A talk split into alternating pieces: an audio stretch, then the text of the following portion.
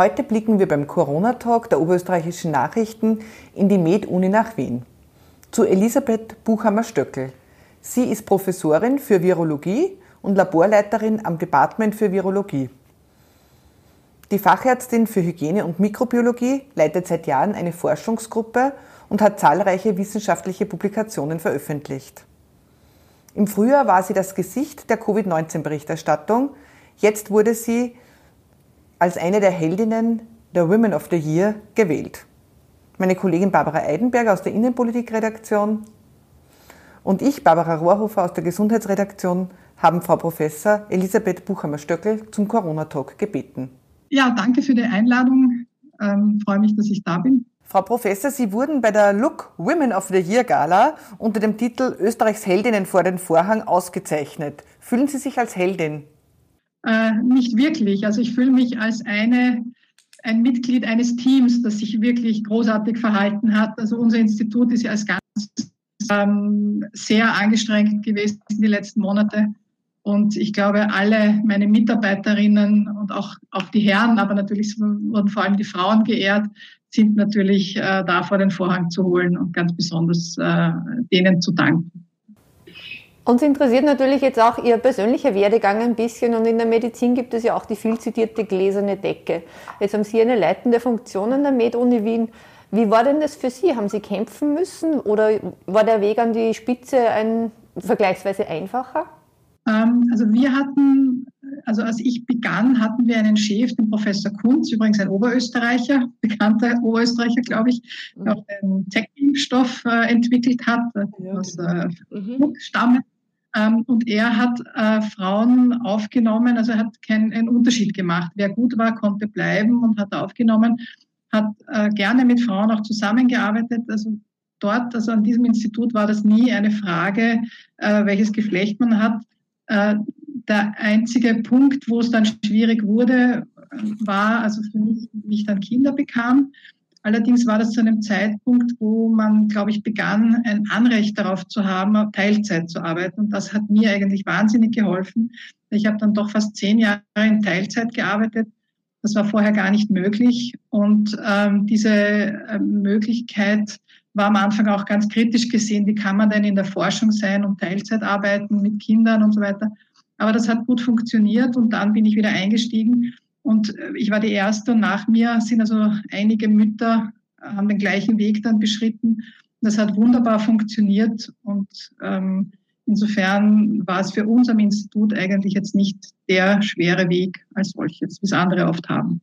Also sind Sie eine Pionierin auch gewesen im Institut, weil Sie haben mir das vorgemacht, wie das geht mit Kindern und Karriere. Und äh, ist die, die Doppelbelastung, äh, wie haben Sie die gemeistert, geschultert? Also äh, Pionierin, ja, in dem Sinne schon. Ich glaube, ich war die zweite Frau überhaupt an der Medizinischen Universität Wien, die äh, Teilzeit machen durfte, weil das Gesetz damals erst kam. Ähm, was die ähm, Belastung war, das war natürlich schon eine große Belastung. Ich hatte aber das Glück, äh, zwei hinreißende Großmütter meiner Kinder zu haben, die dann in der Zeit, in der ich ähm, im Institut war, sich auch sehr gekümmert haben. Äh, das belohnt sich aber bis heute, weil bis heute also meine Kinder eine große Zuneigung zu diesen Großmüttern auch haben und gerade jetzt in der Corona-Zeit sich unglaublich um sie kümmern und einkaufen und alles. Also das hat, war dann schon auch ein Mehrwert, auch für die Großmütter natürlich in großem Sinne. Aber ohne die wäre es natürlich noch viel schwieriger gewesen. Wir bei den österreichischen Nachrichten haben einen Themenschwerpunkt, das Ganze nennt sich Frauenzeit und äh, daher möchte ich bei diesem Frauenthema nur ganz kurz bleiben. Äh, vielfach ist die Rede davon, dass Frauen jetzt diese Corona-Krise stemmen. Einerseits in den Berufen, in denen sie tätig sind, andererseits eben als Mütter, die plötzlich als Lehrerinnen im Homeschooling gefordert sind. Wie sehen denn Sie das? Ja, ich habe äh, natürlich den Blick drauf, weil wir sehr viele Mitarbeiterinnen haben, die Frauen sind, also in allen Ebenen. Wir haben äh, Frauen in, also in den Labors als Laborarbeiterinnen, also als, als MTAs. Ähm, wir haben Frauen im Sekretariat klarerweise, aber wir haben auch sehr viele junge Wissenschaftlerinnen und auch habilitierte Frauen, also überproportional viele. Und in all diesen Ebenen äh, sind natürlich die Probleme jetzt auch mit der Corona-Krise äh, eingeschlagen. Und es gab also sehr viele Mütter, die dann auch Homeschooling daneben versucht haben. Aber trotzdem Großes am Institut geleistet haben und dann, glaube ich, doch einiges auch an ihre Männer abgegeben haben, weil sie doch dermaßen systemrelevant waren jetzt in dieser Phase, dass das nicht diskutierbar war, wer jetzt eigentlich äh, aufs Institut fährt und wer sich um die Kinder kümmert. Also da haben die Männer auch ran müssen, gezwungenermaßen sozusagen. Ich glaube schon, ich weiß es nicht im Detail über die einzelnen äh, Mitarbeiterinnen, aber ich glaube, dass da schon sehr viel auch mitgeholfen wurde und sind auch viele jüngere äh, Familien dabei und da ist das vielleicht dann auch schon wieder anders. Äh, Frau Professor, Sie wurden ja sozusagen äh, im Handumdrehen von der Expertin für Virologie zur öffentlichen Erklärerin eines Virus. Wie ist Ihnen damit gegangen und waren Sie vor Ihrem ersten ZIP-2-Auftritt eigentlich nervös? Ja, also es war ein, ein Sprung, also man hat da gar nicht drüber nachdenken können. Das kam einfach. Äh, und am Anfang war das ganz klar, dass wir das erklären, weil wer weiß denn über Viren eigentlich so Bescheid, über Übertragungen, über Rezeptoren an Oberflächen und so weiter.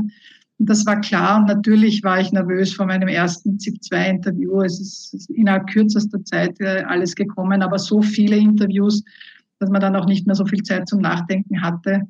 Aber am Anfang war das schon klar, dass wir dann auch uns interviewen lassen und uns auch die Zeit dafür nehmen, weil man, man kann das eben als, als, ich weiß aus meinem Freundeskreis, das Wissen über Viren ist begrenzt. Und das, das äh, hat sich ja mittlerweile geändert. Die ganze Bevölkerung weiß ganz viel über Viren mittlerweile. weiß sie wirklich etwas oder glaubt sie es zu wissen, ist die Frage, oder? Also, wir tun das Beste, dass sie es wissen, aber. Ist es eigentlich schwer, eine, ein Virus, eine Pandemie zu erklären? Haben Sie das Gefühl, das ist angekommen, was Sie vermitteln wollten? Ja, ich hoffe. Ich weiß nicht, wir haben natürlich die Situation, dass wir lehren, auch an der Universität. Wir erklären natürlich Studenten ähm, immer wieder. Aber es war zum Beispiel auch die Situation, ich muss ja auch meinen Kindern, musste ich im Kindergarten schon erklären, was macht die Mama, weil die anderen haben so einfache Berufe und bei mir war das nie so oder in der Schule ein Aufsatz, was macht meine Mutter den ganzen Tag. Also insofern haben wir schon gelernt, auch äh, von sozusagen über die Jahre zu erklären, was wir eigentlich machen und was ein Virus ist. Aber wie gesagt, in der Breite und, und natürlich noch nie. Ja. Sie waren ja im Frühjahr und im Sommer, wie es meine Kollegin schon angesprochen hat, ein bisschen das Gesicht der, der Expertenrunde, haben sich dann ein bisschen zurückgezogen, auch aus dem Gremium des Gesundheitsministeriums. Warum eigentlich? Ja, es gibt zwei Gremien. Ich glaube, man, man muss das unterscheiden. Das eine ist äh, die Taskforce des Gesundheitsministeriums, da bin ich nach wie vor dabei die eben bei bestimmten Situationen zusammengerufen wird und wo eben gefragt wird, also Meinungen. Also da sind Experten dabei, da sind die Modellierer dabei, da sind Intensivmediziner äh, dabei, Psychologen und so weiter. Also eine breite Expertenrunde aus verschiedenen Aspekten, da bin ich nach wie vor dabei. Und das zweite war die Ampelkommission, aus der bin ich dann ausgetreten.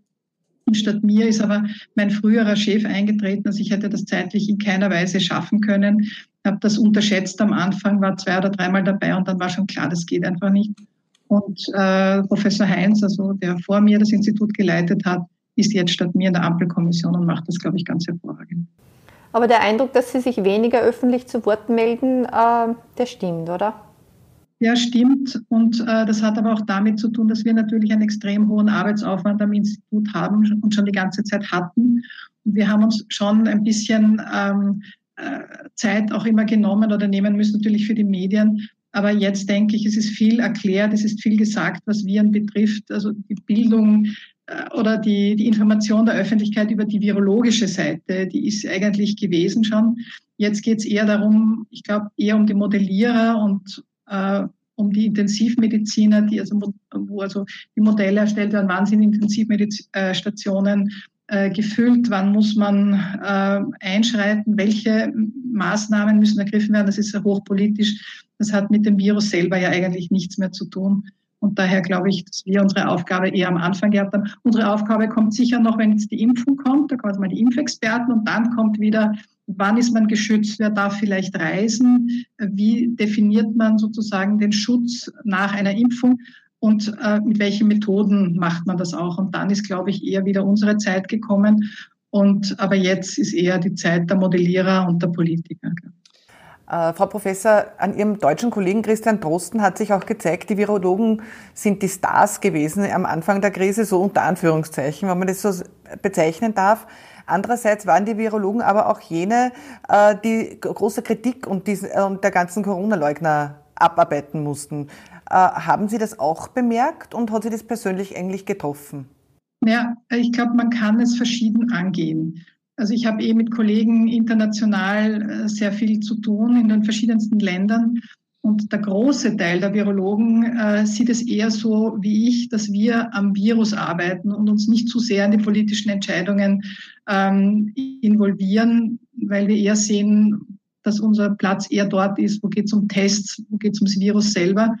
Es gibt einzelne Virologen, die haben für sich definiert, dass sie eigentlich äh, mehr in die Öffentlichkeit gehen wollen, dass sie Empfehlungen abgeben wollen. Das ist eben der Christian Drosten, das ist auch Fauci in, in äh, in den USA. Es, es gibt einzelne Virologen, die machen das.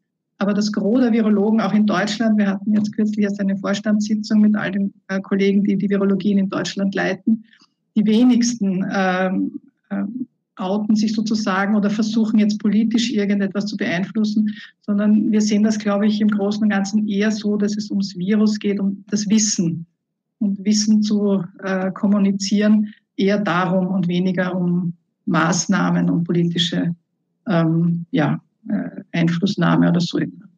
Wurden Sie auch persönlich kritisiert oder haben Sie in Ihren E-Mails was vorgefunden, was beleidigend war?